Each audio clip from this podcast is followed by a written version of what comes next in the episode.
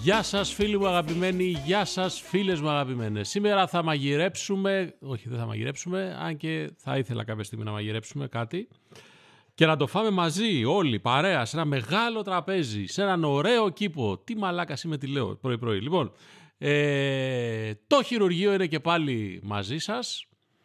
Σε μια μέρα, τρίτη είναι σήμερα, ο μήνας έχει, πόσο έχει, ρε; Χρήστο 9, ωραία.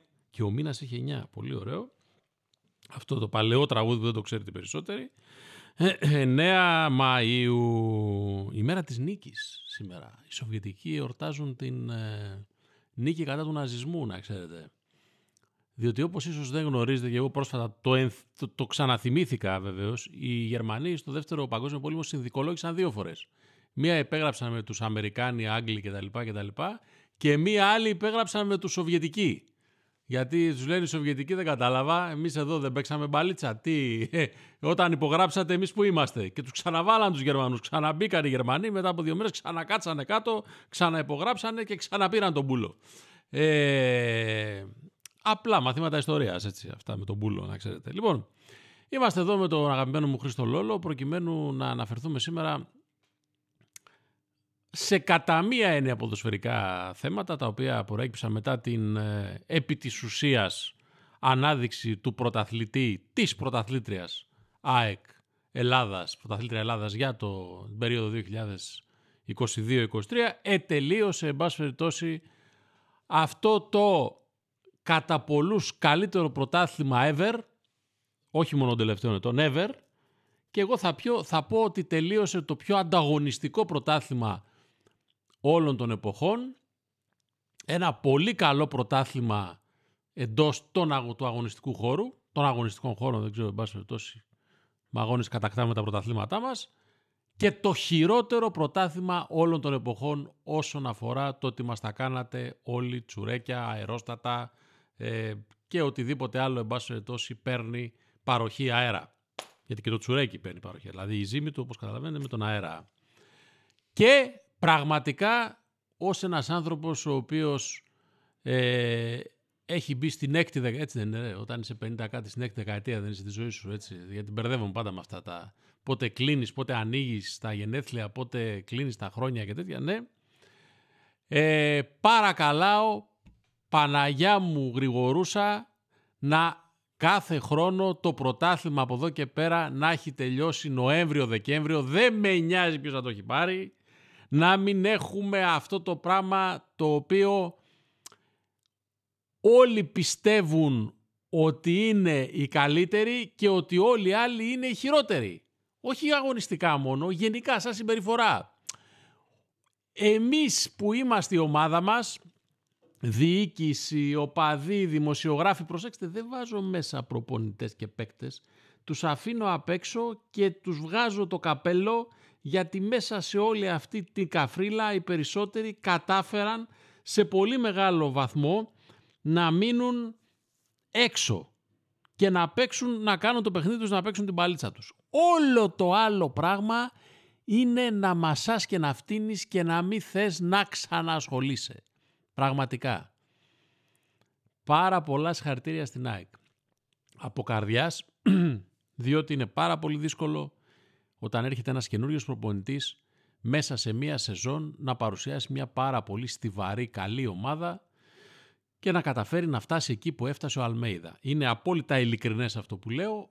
Ασφαλώς και το καινούριο γήπεδο της ΑΕΚ έπαιξε πάρα πολύ μεγάλο ρόλο σε αυτό, αλλά αν δεν υπήρχε ομάδα, το γήπεδο το καινούριο θα μπορούσε να είναι και μια τεράστια παγίδα και να προκαλέσει ακόμα περισσότερα προβλήματα στην ομάδα. Αυτό βεβαίως που ευνόησε πάρα πολύ τον Αλμέδα, ο οποίος αποδεικνύεται ένας κανονικός προπονητής.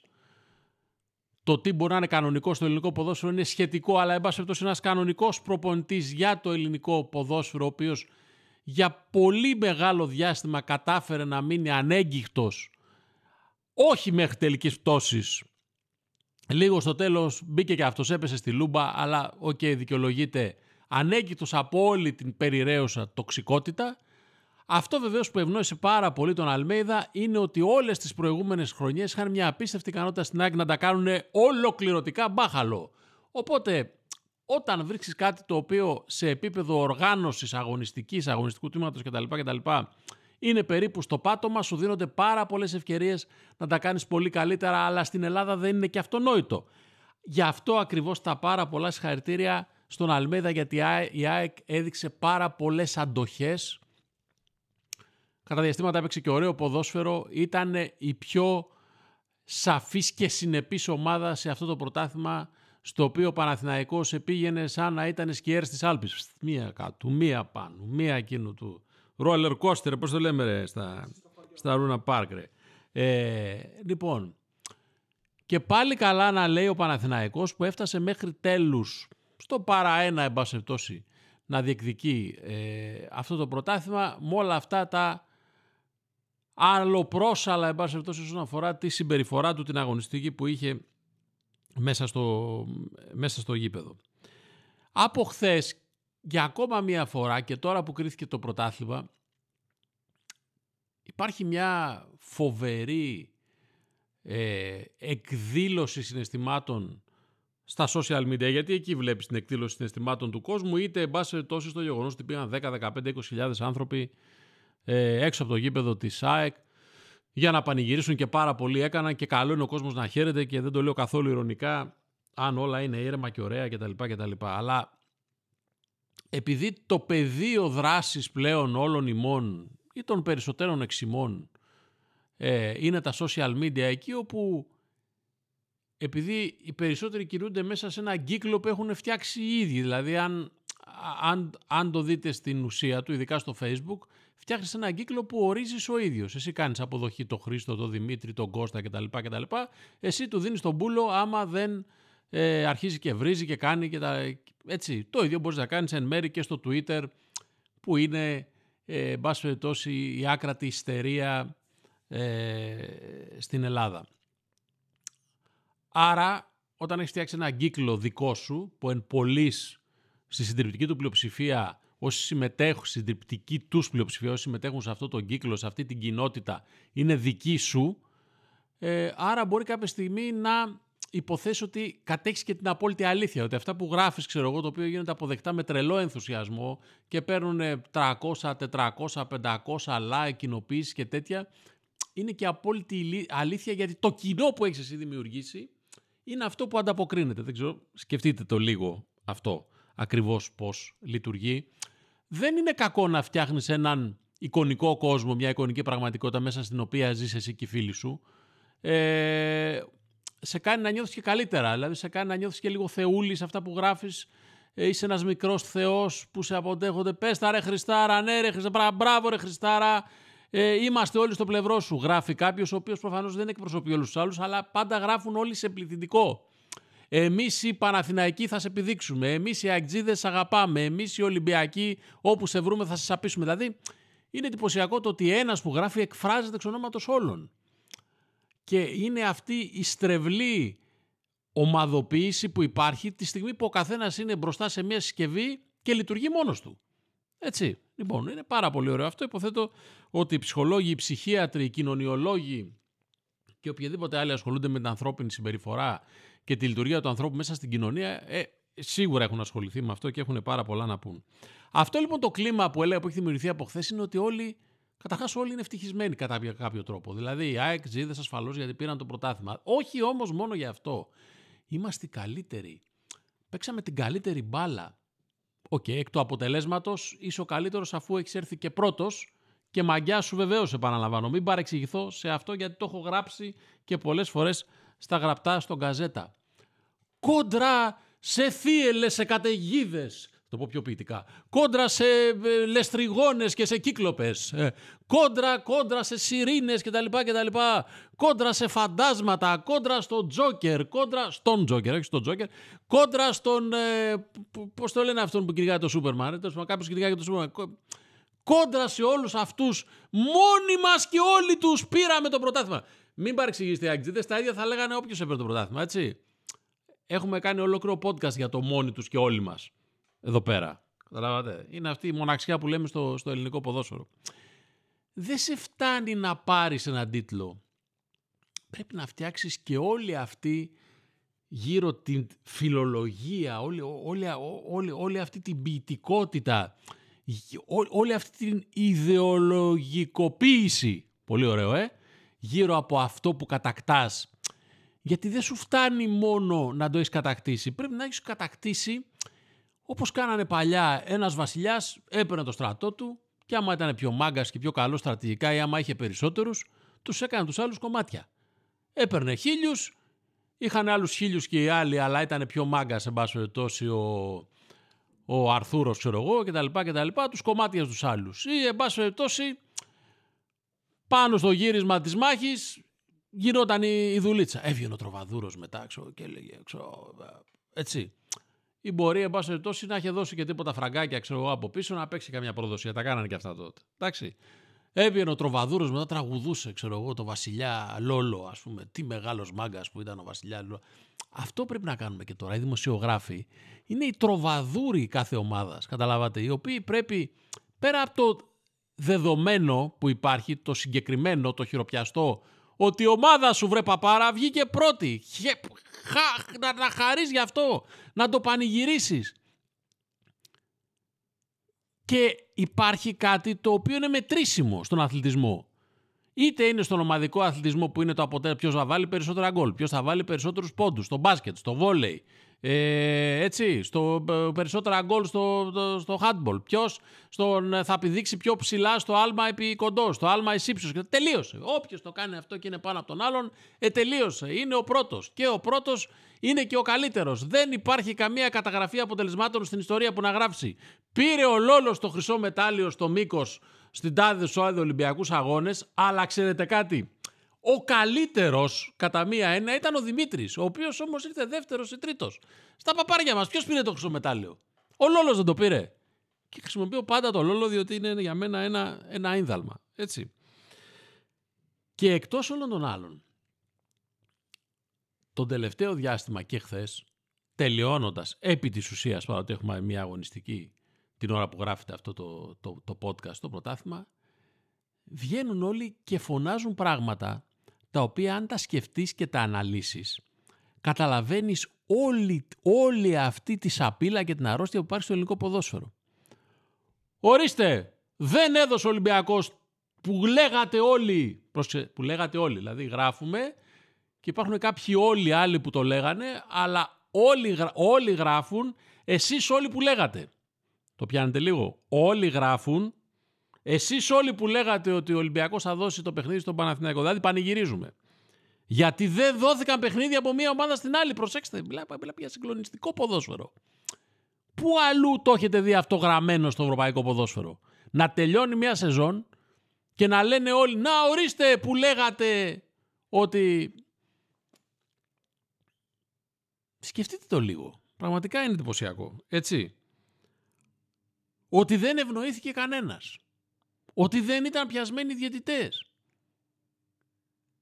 Φωνάζουμε και λέμε τέτοια πράγματα. Δηλαδή αυτά τα οποία θα έπρεπε να είναι η βάση διεξαγωγής ενός πρωταθλήματος όταν φτάσει να τελειώσει το πρωτάθλημα τα φωνάζουμε πάρα πολύ δημιουργώντας έτσι στο μυαλό το δικό μου μια μεγάλη αμφιβολία για το αν τελικά ισχύουν παιδιά. Ειλικρινά. Θα σας το πω, είναι πάρα πολύ απλοϊκό, συγχωρέστε με να ακουστεί λαϊκίστικο, έτσι. Αλλά αυτό ισχύει και πάρα πολύ στην πολιτική. Το βλέπω τώρα και στην προεκλογική περίοδο. Είναι πάρα πολλοί αυτοί που βγαίνουν και φωνάζουν την ικανότητά τους. Η ικανότητά σου, υποψήφια βουλευτή, εν ενεργεία υπουργέ, παλαιέ υπουργέ κτλ. κτλ. δεν αποδεικνύεται αν μου τη φωνάξεις. Αποδεικνύεται με το αποτέλεσμα του έργου σου.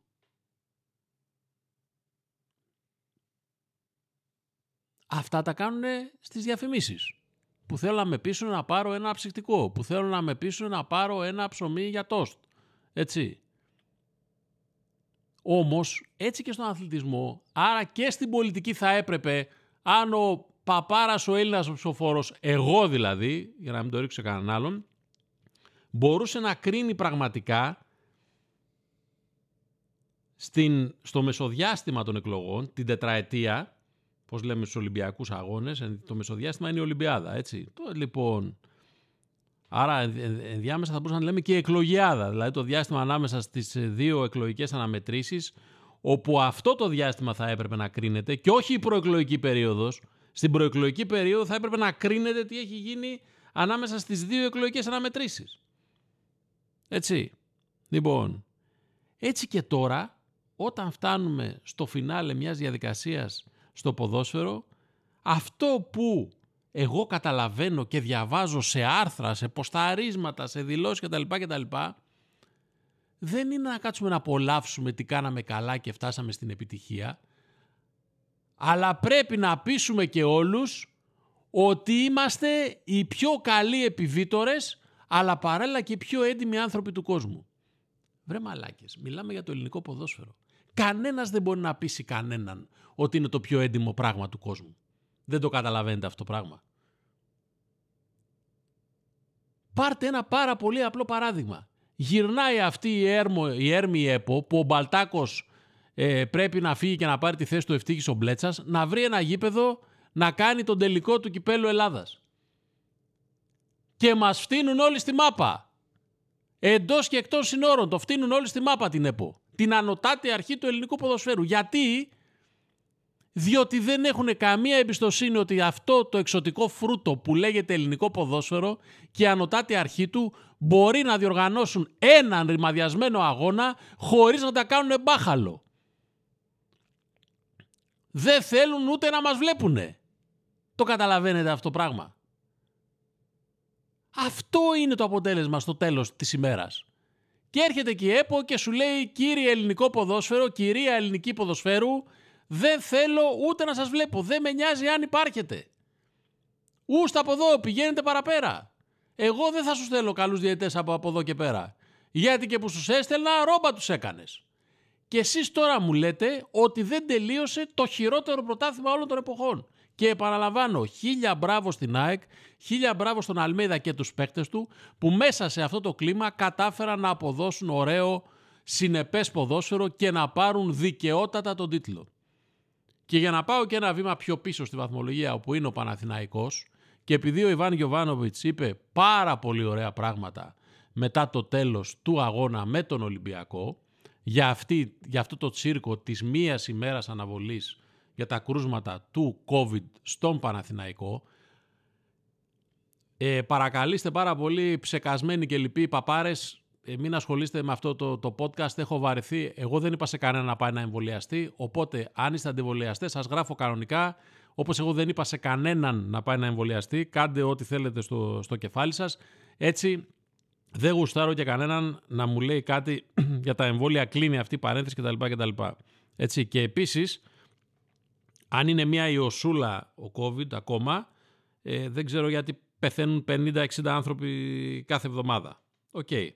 Λέω λοιπόν ότι αν αποδέχεσαι ότι είναι πρόβλημα ο COVID κυρία Super League το Σάββατο, γιατί παύει να είναι πρόβλημα τη Δευτέρα δύο ημέρες μετά; Διότι προφανώς στην ιατρική ομάδα της Super League που δεν υπάρχει και στις ιατρικές γνώσεις των ε, κεφαλών της Super League που δεν υπάρχουν, κρίνουν ότι είναι μια ιωσούλα ο COVID. Άρα γιατί έδωσε αναβολή την Κυριακή και έβαλε στα μάτια τη Δευτέρα; Άρα πολύ σωστά ο Ιβάν Γιωβάνοβιτς, τον οποίο σέβομαι απεριόριστα και είναι ένας φάρος λογικής, ποιότητας και σοφίας μέσα σε αυτή την παπαριά που λέγεται ελληνικό ποδόσφαιρο, είπε όλα όσα είπε και ένιωσε μετά τον αγώνα του Παναθηναϊκού με τον Ολυμπιακό ότι έγινε ένας από αυτούς.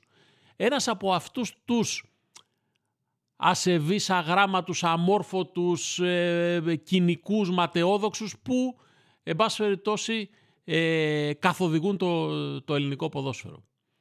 Και αν θέλετε πραγματικά, αλλά δεν το έκανε επειδή πιστεύει πάρα πολύ σε αυτό που κάνει στον Παναθηναϊκό και είναι πάρα πολύ δεμένος με το group του, με τους παίκτες του, τους βοηθούς του, τους συνεργάτες του κτλ. κτλ και την προσπάθεια που κάνει, στο τέλος τηςοποθέτησης του Γιωβάνοβιτς, το, σε, σε ένα, πραγματικά σε κάποιον που σέβεται τον εαυτό, δεν λέω ότι ο Γιωβάνοβιτς δεν τον σέβεται, απλά βάζει πολύ μπροστά και καλά κάνει την προσπάθεια που έχει κάνει ε, δύο χρόνια στον Παναθηναϊκό, θα έλεγε «Άι στο διάλογο, εγώ σηκώνομαι και φεύγω από εδώ πέρα».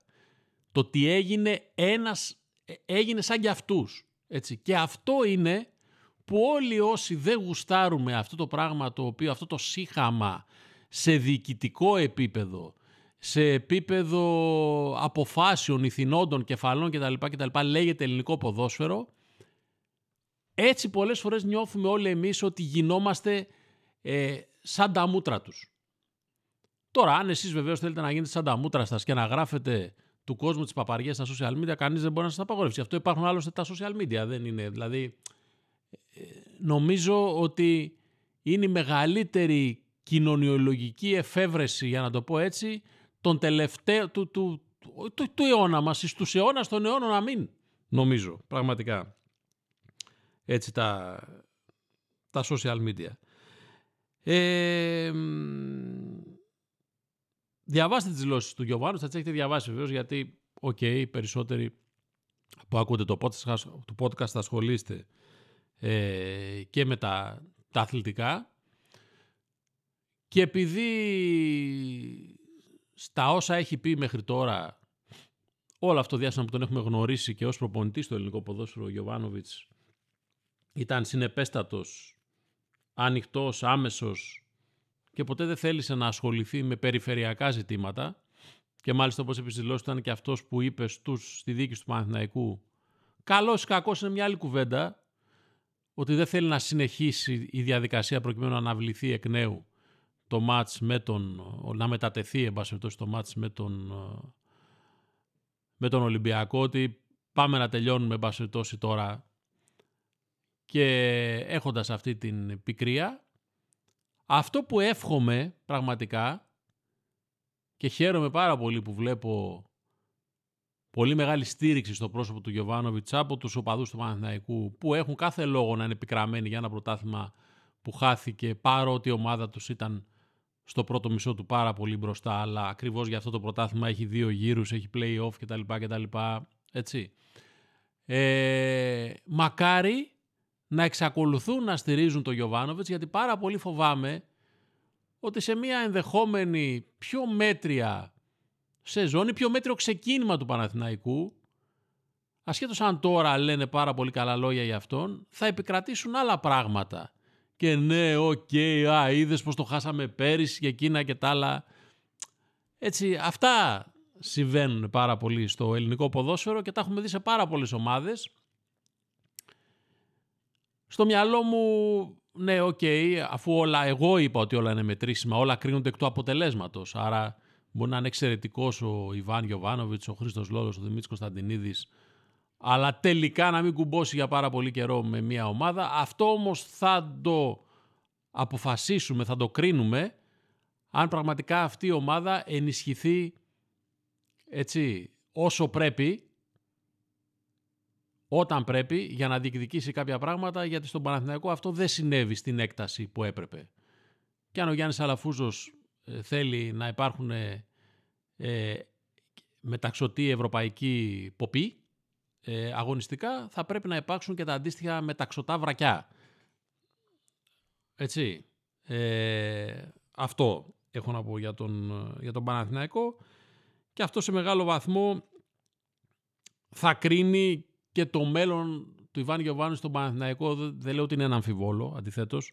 Πρέπει να εξακολουθήσει να επενδύει στον Ιβάν Γιωβάνο της ο Παναθηναϊκός, αλλά να επενδύει. Να επενδύει αγωνιστικά. Όχι να επενδύει με μέσα ενημέρωσης, με πάρα πολλούς δημοσιογράφους κτλ. κτλ. Αυτό που κάνουν όλες οι ομάδες, βέβαια. Δεν το κάνει μόνο ο Παναθηναϊκός. Απλά η κουβέντα τώρα αφορά τον Παναθηναϊκό με κάποιο τρόπο καταφέρνουν όλοι σε μεγάλο βαθμό όταν τελειώνει μια διοργάνωση να παρουσιάζονται κάπως ικανοποιημένοι. Η Άκη ασφαλώς πήρε το πρωτάθλημα. Ο Παναθηναϊκός λέει ότι εμείς παλέψαμε πώς Χρήστο μου μόνοι μας εναντίον όλων. Έτσι, okay, όπως είπαμε προηγουμένως, πάλεψε όμως. Έτσι. Ο Ολυμπιακός που κέρδισε τον Παναθηναϊκό δεν έχασε από την ΑΕΚ στη Φιλαδέλφια ε, σε μια χρονιά που έκανε μαντάρα ό,τι μπορούσε ακριβώς να γίνει σε διοικητικό και οργανωτικό επίπεδο αγωνιστικό, ό,τι μπορούσε να γίνει, το έκανε λάθος. μπορεί να ζει τώρα με την ελπίδα ότι παιδιά του χρόνου όλα θα είναι καταπληκτικά, θα είμαστε ένας υπερσύλλογος ευρωπαϊκού επίπεδου κτλ. κτλ και θα επανέλθουμε σε υψηλό επίπεδο. Και ο Πάοκ βέβαια έχει να περιμένει ε, και το κύπελο, αλλά έχει και μία σταθερά, μπάσε τόση, ε, το Λουτσέσκου, ο οποίος πιστεύω ότι να κάνει ένα δικό του κανάλι YouTube, με θεωρίες συνωμοσίας κάπως και θα έχει πάρα πάρα πάρα πολύ μεγάλη πιστεύω ε, επιτυχία. Το πιστεύω, το πιστεύω ακράδαντα. Δεν έχω κάτι άλλο να σας πω πιστεύω ότι και σε, όπως και στην κοινωνία γενικά και στο κομμάτι που αφορά τη συμμετοχή μας, την κρίση μας, την ανάγνωσή μας όσον αφορά τα αθλητικά θέματα και κυρίως τα ποδοσφαιρικά, μπασκετικά και ό,τι άλλο εμπλέκεται οπαδική αντιπαράθεση διότι ε, δεν, δεν αγαπάμε κάποιο άθλημα, αγαπάμε την οπαδική κόντρα, αγαπάμε σε, στη μεγάλη πλειοψηφία των αυτών που ασχολούνται με τα αθλήματα μπορεί να πάνε να δουν ένα πόλο και να μην ξέρουν ας πούμε πόσα δευτερόλεπτα γίνεται η επίθεση, πόσοι παίκτες παίζουν ε, και πότε είναι φάουλ, πότε είναι πέναλτι. Θα πάνε μόνο ή θα το παρακολουθήσουν. Ω, η ομαδάρα μας πήρε το 65ο πρωτάθλημα κτλ. κτλ.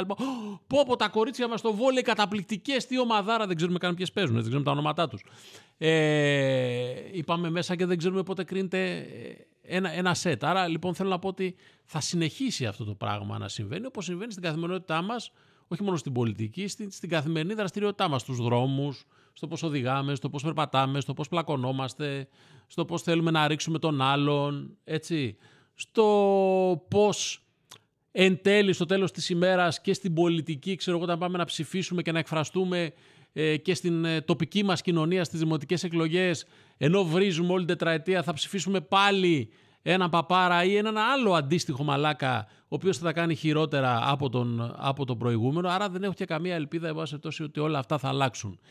Χαίρομαι και πάλι πάρα πολύ που κυρίως ο Ιβάν Γιωβάνοβιτς και η ομάδα του, ο Ματίας Αλμέιδα και οι δικοί του παίκτες, ο Μίτσελος ήταν εδώ γιατί ήταν αξιοπρεπέστατος στάθηκαν στο ύψος των περιστάσεων και σε μεγάλο βαθμό δεν θέλησαν να μπουν σε αυτή την κότρα. Εγώ με αυτούς συντάσσομαι και έτσι θα το κάνω πάντα και δεν με νοιάζει αν εγώ και κάποιοι άλλοι αισθανόμαστε και μόνοι, δεν είμαστε και τίποτα ε, φοβερό. Δεν το λέω δηλαδή ότι είμαστε κάποιοι φοβεροί τύποι που έχουμε κάνει κάποια μασονική στοά ας πούμε και είμαστε οι καλύτεροι από όλους.